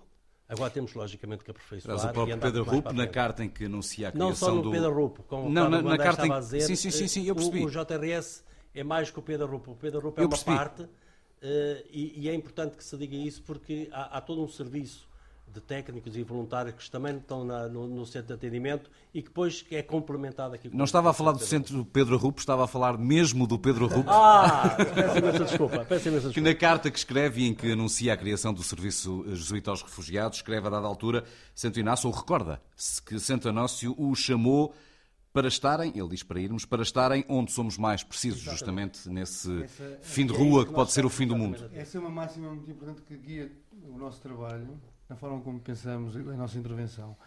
Uh, o critério primeiro, percebermos se devemos de trabalhar aqui ou noutro lugar qualquer, é este. Estar uh, onde uh, é mais necessário e onde mais ninguém está, neste sentido. não procurarmos fazer o que já está a ser feito, multiplicar respostas e torná-las desnecessárias, procurar encontrar os espaços e a intervenção onde ela de facto faz diferença na vida das pessoas. Uh, e bom, e estes serviços que fazemos e que, agora uh, estão a ser uh, usados por estes, pelas pessoas que nos procuram é a prova disso. O que nos dá também alguma liberdade de percebermos se em dado momento já não é necessário, se em determinada altura este centro não for necessário, porque por sorte as pessoas têm todas a resposta de habitação, dá-nos a liberdade de nós terminarmos com a resposta e passarmos para outra. Irmos Terminar para, esta missão irmos desta e encetar uma, missão, uma, uma, uma, missão diferente. Deixem-me voltar ao Padre uh, Manuel Antunes, até porque estamos a entrar nos 20 minutos finais de, destes Serões Inquietos. Uh, um dos grandes jesuítas, creio que do século XX, de quem Sofia Mel, Mel Brana escreveu, por exemplo, estava no mundo sem ser do mundo, Estou a recorrer à obra recolhida pelo, pelo professor José Eduardo Franco, de quem Jaime Gama escreveu era um homem da Companhia de Jesus, mas não era inteiramente da Companhia de Jesus. Um homem que usou ao longo da ditadura mais de uma centena de pseudónimos quando escrevia na Brutéria, na revista 124. O, o autor que mais pseudónimos usou. Quando escrevia na revista Brutéria, e para assim poder eh, despistar a censura. Era um hábil jesuíta. Era um hábil jesuíta. José Eduardo Franco estudou muito Manuel Antunes, Manel Vilas Boas, tu também. Um, que homem era este que estava no mundo sem ser do mundo, que era da companhia, mas não era da companhia, que era, era da igreja, mas não lhe pertencia totalmente? Realmente o Padre Manuel Antunes era um jesuíta por excelência, porque uh, formado na boa tradição de formação dos jesuítas, naquele tirocínio longo, e é preciso ver que um padre jesuíta, no quadro da preparação para o sacerdócio na Igreja Católica e à congregação que dá mais tempo à formação. Uh, um padre jesuíta. Não é, por isso, não é por isso que os jesuítas são tão especiais. Muito. Uh, são muito marcados pela capacidade de intervenção nas várias Exatamente. áreas do conhecimento. Porque... Quer da, da, investigação, quer das ciências, quer. e até mesmo da pastoral, digamos assim. Eles uh, vão mais longe porque se prepararam Não, mais, mais durante tempo. mais tempo. Justamente. Exatamente. E é aí que a preparação durante mais tempo acaba por ter, a a- não é perda de tempo, mas é ganhar tempo. Enquanto que um padre de uma congregação religiosa, um padre diocesano, aos 23, 24, 25, 26 anos é ordenado, um padre jesuíta só aos 30 e tal. Eh, e, portanto, isso dá uma maturidade, uma preparação absolutamente fora do normal. Mas gostava de dizer que o padre Manuel Antunes, essa figura extraordinária, eu encantei-me pelo Padre Antunes ao ler os seus escritos na Brutéria. Fez uma tese em Ciências da Educação sobre o pensamento Ele foi pedagógico diretor da Brutéria uma, durante muitos anos, entre 65 eh, e 85. Eh, e ele tinha essa capacidade extraordinária de diálogo.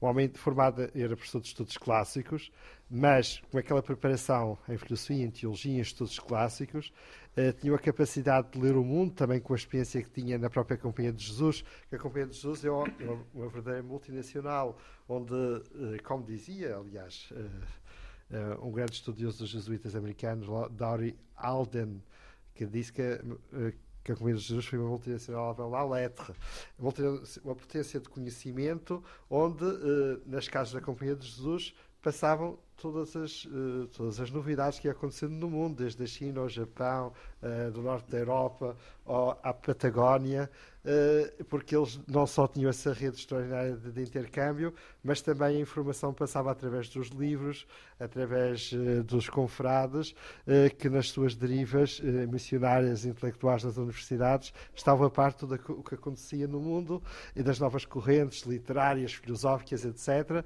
E as casas também eram espa- espaço de debate. E o Padre Antunes, que era um amante de livros, tinha o seu ateliê, os seus escritórios inundado de livros, ele lia tudo e mais alguma coisa e esse, dedicava muito tempo ao silêncio, à leitura, etc. E quando dava as aulas, realmente era uma realmente era um, um brotar de conhecimento Sendo um extraordinário. professor conservador no Exato. modo de dar aulas, Exato. creio, não era provavelmente... Sim, ele, ele falava duas horas, aulas expositivas no anfiteatro, mas o seu saber era de tal modo extraordinário que conseguia colocar 500 alunos em silêncio a ouvi-lo com uma voz que não era uma voz propriamente... Em silêncio eh, e fascinados, e fascinados. E vinham da Faculdade de Letras, da Faculdade de Direito, de outras faculdades, vinham lá a ouvi-lo. Eh, E ele realmente depois tinha essa capacidade não só de saber, mas também de diálogo. E de dialogar especialmente com quem era diferente, com quem não acreditava, com quem estava, com quem estava com dúvidas. E no contexto complexo eh, do Estado Novo, ele soube acolher muita gente que pensava de maneira diferente. E é por isso, naquele congresso que organizámos na Gulbenkian eh, sobre o Padre Manuel Antunes, onde tiveram mais de 400 pessoas em, em 2005, estiveram pessoas que falaram do Padre Antunes de uma forma eh, extraordinária, desde o José Barata Moura, passando pelo Jaime Gama, eh, eh, pessoal de esquerda, de direita, de centro, um Fernando da Costa, etc., um Pinto de Balsemão, todos passaram pela Brutéria ou pela Faculdade de Letras, todos lhe pediram conselho, tiveram a palavra dele de acolhimento, e o que eu achei extraordinário... Mas o Balsemão, desculpe, dizia que o Padre Manuel Antunes foi a pessoa que mais o impressionou entre todas aquelas com quem se aconselhou na juventude. Uma pessoa difícil de impressionar, o que é extraordinário. e eu também entrevistei-o e realmente ele disse isso dessa forma. Eu estou a citar o seu livro. Exatamente. Eh, o, que eu, o, que eu, o que eu, à medida que o que me impressionou da minha parte e também me levou a estudar depois profundamente o Padre Manuel Antunes, é que ele é uma das figuras da cultura portuguesa, mesmo dentre os jesuítas, que reunia entre si, eh, em torno de si, uma escola de admiração absolutamente unânime, mesmo em vida. E, porque há poucas figuras na cultura portuguesa que conseguem reunir em torno de si tanta unanimidade. Das, ainda por ser num um período tão complexo eh, da passagem eh, do Estado Novo para o período da democracia, ele conseguiu fazer essa ponte. E essa Eh, unanimidade, professor Eduardo Franco, pode ter a ver com alguma coisa que ele próprio cham- chamou sensatização? Exatamente, essa sensação. E essa capacidade de ouvir, ele tinha uma grande capacidade. Ele, quando falava nas aulas, era expositivo, era clássico a dar aulas. Mas quando falava com as pessoas, ouvia mais do que falava. Eh, e, portanto, essa capacidade de ouvir, de estar, de dar a palavra certa. Eh, e também a- na própria Brutéria, quando ele se tornou diretor da Brutéria, em 1965, precisamente no fim do Vaticano II, e ele também foi o Vaticano II para a Brutéria. Aliás, ele estava muito sintonizado com o espírito do Pedro Arruco, de, dessa onda de renovação da Companhia de Jesus, e ele vai na Brutéria ser um pedagogo, ele tem vários escritos sobre o Vaticano II, uh, sobre essa renovação da Companhia de Jesus, um diálogo absolutamente extraordinário com a cultura portuguesa. Ele escreve, nos anos 60 e 70, artigos parece que estavam a ser escritos hoje. Ele realmente era um, ele tinha o sentido, da, não da profecia, não no sentido clássico, mas da perspectiva, uh, que é uma forma de atualizar a, a, a profecia. Isso permite dizer que a Brutéria foi de importância estratégica é, vital para os, para os próprios jesuítas? Absolutamente, mas ele nos anos 60 escreve artigos, a partir da leitura que ele fazia do mundo, por exemplo, sobre a China. Se fossem lidos hoje, ele dizia que a China ia se tornar, em poucas décadas, ia voltar a ser o umbigo, o centro do mundo. E com a deslocação dos anos 60, a deslocação do centro do mundo estava a, a mover-se para o Oriente. Ele já, já avisava, já anunciava isto. Como, como, como anunciou o desmoronamento do Exato, Império Soviético, Exatamente. O que ele escreve sobre a Rússia é absolutamente extraordinário. Ele escreve desde assuntos clássicos, tanto fala de Aristóteles, Platão, Sócrates, como fala de Foucault, Uh, de, como fala da Rússia, como fala de relações internacionais, como trata do, dos, dos, chamados filhosos da suspeita, os nihilistas, assistência, e com eles dialoga, dialoga, tem muitos escritos sobre marxismo, e ele, e ele usa pseudónimos, precisamente. É curioso ver quando é que ele usa pseudónimos e quando não usa. Quando está... uh, os pseudónimos eram usados por duas razões. Ou para eludir a censura, ou por vezes, ele quando, criou, quando renovou a Brutéria, em 1965, ele abria a Brutéria a outras áreas de saber uh, diferentes do, dos tradicionais. Abria a psicologia, abria, abria a sociologia, convidou pessoas a escrever diárias que não eram habituais na Brutéria, fora da igreja. José Barato Moura chegou a dizer que um dos primeiros artigos que publicou foi na Brutéria, por mão do, do padre Manuel Antunes, ele recordou isso, ele realmente acolhia pessoas tão diferentes naquela revista que era uma revista que era um órgão cultural da Companhia de Jesus. Mas por vezes, como era uma revista mensal e era preciso escrever 4, 5, 6 artigos de matérias tão diferentes, por vezes ele não tinha autores suficientes e por vezes ele usava três ou quatro pseudónimos para mostrar vários artigos. autoral. Para cobrir todas as frentes. Exatamente. exatamente. Não, parece que é uma figura suficientemente conhecida, teve tanta é importância... extraordinária. Não, e dialogou, tenho... e gostava de dizer, ele soube dialogar Só para terminar. Com, a, com aquela com a comunidade intelectual uh, que depois foi marcante para a transição para a democracia, com grandes, oh, por exemplo, com Jorge de Sena, com, com que eram todos amigos dele, etc., que se tornaram amigos dele, e eles estabeleceram um diálogo cultural, precisamente com o pensamento de fronteira da Igreja, absolutamente inovador para aquela época, e tornou a Igreja mais dialogante com o mundo e, com esse, e, e, e tornou-a presente numa perspectiva de abertura e de diálogo e não de uma, uma presença arrogante nem, nem diretiva. E essa, essa presença, esse estar, estar com o outro, ouvir o outro, fazer caminho com o outro, essa é a diferença do Padre Manuel Antunes. Vale depois a pena ir, voltar a ler um dia destes o Repensar Portugal, que de por cima é um livro ah, pequenino, é um livro mas, mas, mas Sintra dizia que devia ser, aliás, vários políticos disseram, Lei Sintra, que era outro admirador do Padre Manuel, a Faculdade de Letras, aliás, que eu toda... Uh, uh, com a devida gratidão um, para que o Padre Manuel Antunes. E, e, em facto, e em grande saudade. E, em grande saudade. Eu, coisa, sendo ele jesuíta e depois toda a tradição anti-jesuíta que marca a cultura portuguesa, o que é curioso.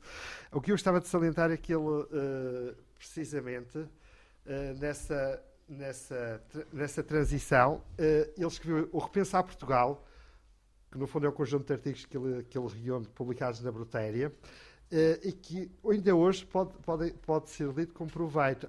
Lindo Cita dizia que devia, devia, ser um manual de mesa de cabeceira de todos os políticos, onde ele aponta os quatro Ds, os quatro defeitos da, da política portuguesa, eh, nomeadamente eh, a, a, burocratização, a clientelização, Uh, os quatro Cs, uh, de quatro, uh, de, não, dizia as quatro soluções para renovar, reformar Portugal e criar uma espécie de reforma ética na política portuguesa. Era preciso desclientelizar, desideologizar, desburocratizar, uh, desburocratizar e despartidarizar.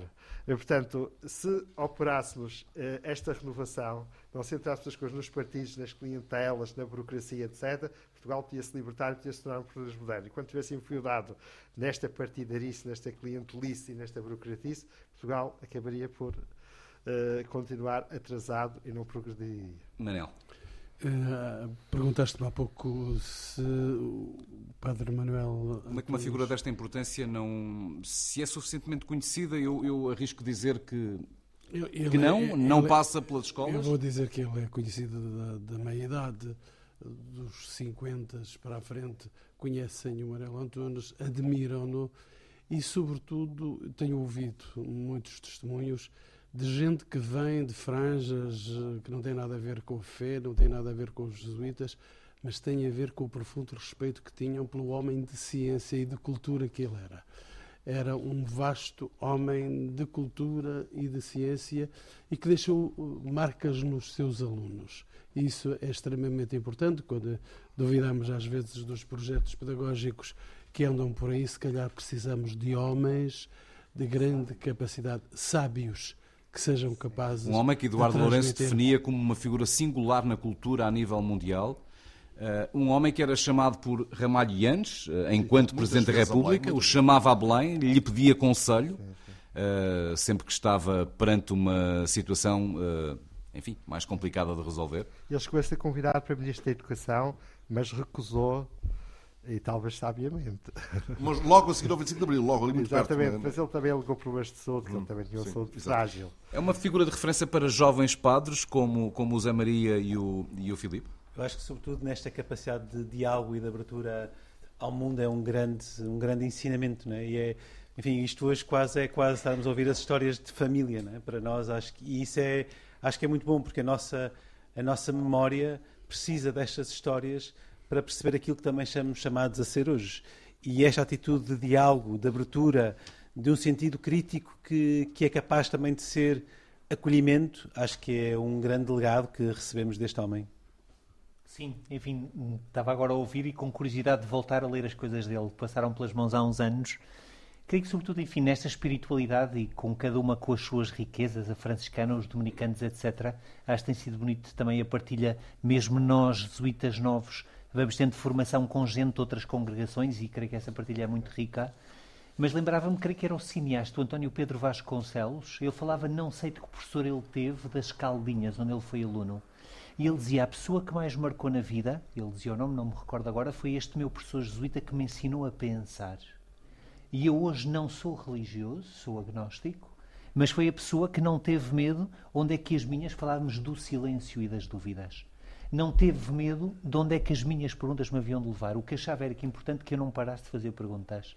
E eu acho que, enfim, homens como o Padre Manuel Antunes, de uma geração mais antiga, como gente nova, nós jesuítas temos muito esta coisa, e creio que outras ordens também vão percebendo, de dedicar à formação gente muito capaz e às vezes quase que é mais saboroso o apostolado, trabalhar com estudantes, trabalhar na área social, e as pessoas mais dedicadas à formação às vezes é um trabalho mais seco e mais árido, mas importante para criar pessoas semente para o mundo, e creio que isso é muito bonito. Eh, E, e falámos não, não o bastante, porventura, de Manuel Antunes, eh, poderíamos ter falado também de Pedro Rupa, ainda muito mais. Falámos menos, porque a conversa foi por outros caminhos, do novo Superior-Geral dos Jesuítas. E, todavia, ele empurra-nos para o tema inicial desta nossa conversa aqui hoje. Eh, Em declarações muito recentes, de há poucos dias, ele fala da Europa, este homem, este venezuelano, fala da Europa, dizendo o seguinte. eh, Tal como demonstram as análises demográficas e económicas, a Europa precisa dos migrantes. Ora, parece que nos estava a ouvir, não é? Parece Até que vai mais longe, não é? Recebamos-los como um dom. Exatamente.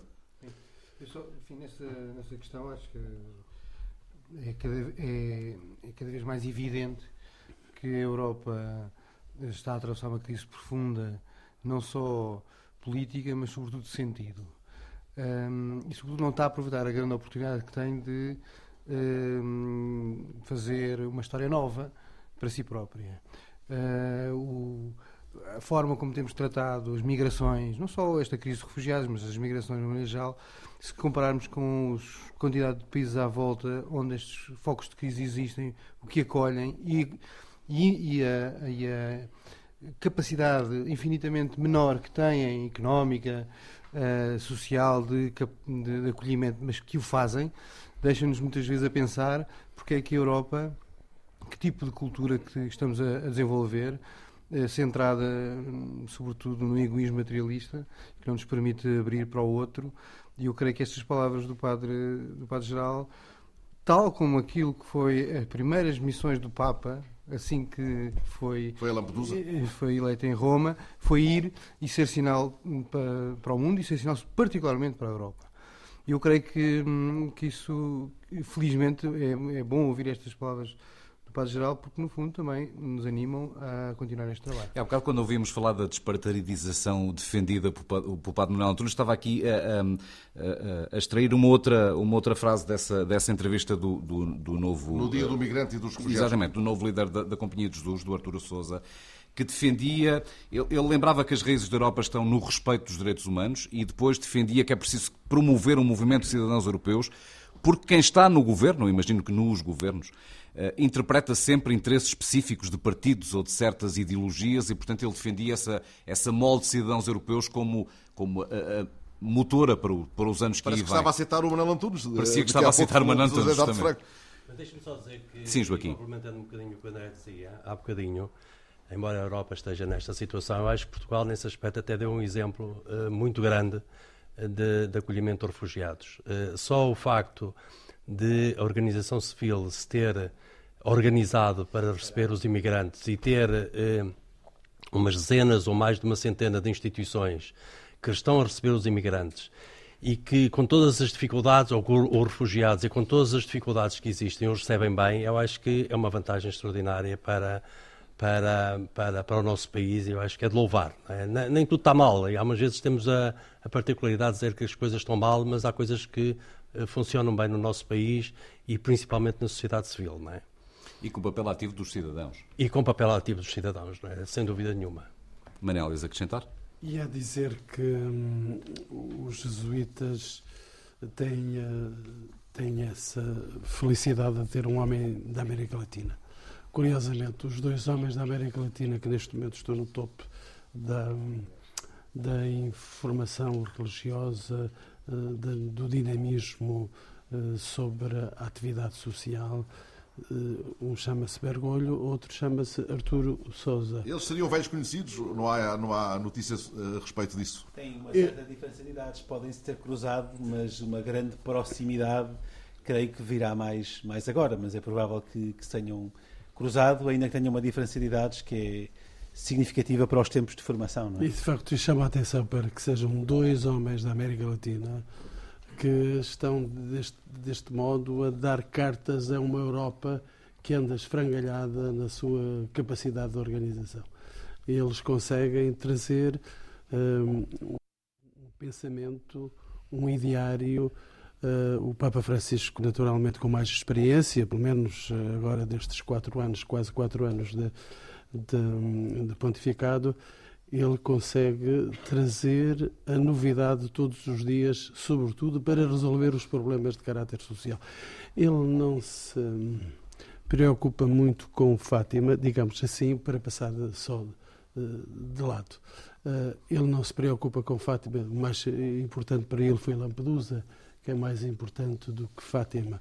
Não é a praia dele, por isso esta ainda alguma desorganização à volta da própria visita do Papa. Mas ele não, ele não exclui Fátima do seu areópago para falar, para dizer, com certeza, até para dizer coisas inovadoras dentro da pastoral de Fátima.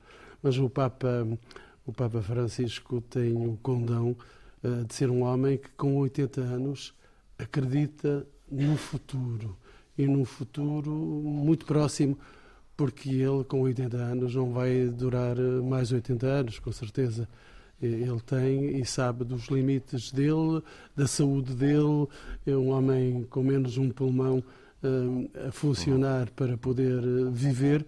A verdade é que ele deu e dá, inclusive aos jesuítas, sendo ele jesuíta, dá um fogo totalmente diferente. E agora, Manuel, agora que estamos quase a, a calar-nos, todos, eh, aqui à volta ficar desta em mesa, silêncio. a ficar em silêncio, a palavra de ouro eh, que aflorou apenas vagamente nesta conversa, estava a ouvir-te e a pensar que este Papa Francisco, no final da primeira missa que celebrou na Igreja de Jesus, aliás, a primeira igreja jesuíta construída em Roma, recolheu-se em silêncio junto ao túmulo daquele Pedro Rupe que ali está a olhar para nós. E estamos no final destes eh, Serões Inquietos, hoje em direto do Centro Pedro Arrupe, Centro de Acolhimento do Serviço Jesuíta aos Refugiados, fica em Lisboa, no bairro da Ameixoeira.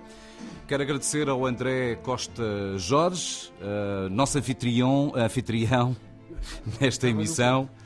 Este foi bom, eu adoro quando, quando, quando o sotaque me trai. Uh, aos padres Filipe Martins, José Maria Brito, ao José Eduardo Franco, ao Joaquim Fraga, ao Manuel Vilas Boas, ao Norvel Fonseca, que ainda continua connosco, ao Armando Embana, ao Emanuel Terlovano e ao Mohamed. Acho que não estou a esquecer de ninguém dos participantes nesta emissão. Não me, é, não me quero esquecer do trio maravilhoso que nos ajudou a montar esta emissão.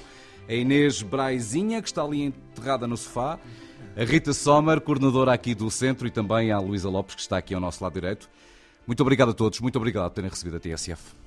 Muito obrigado.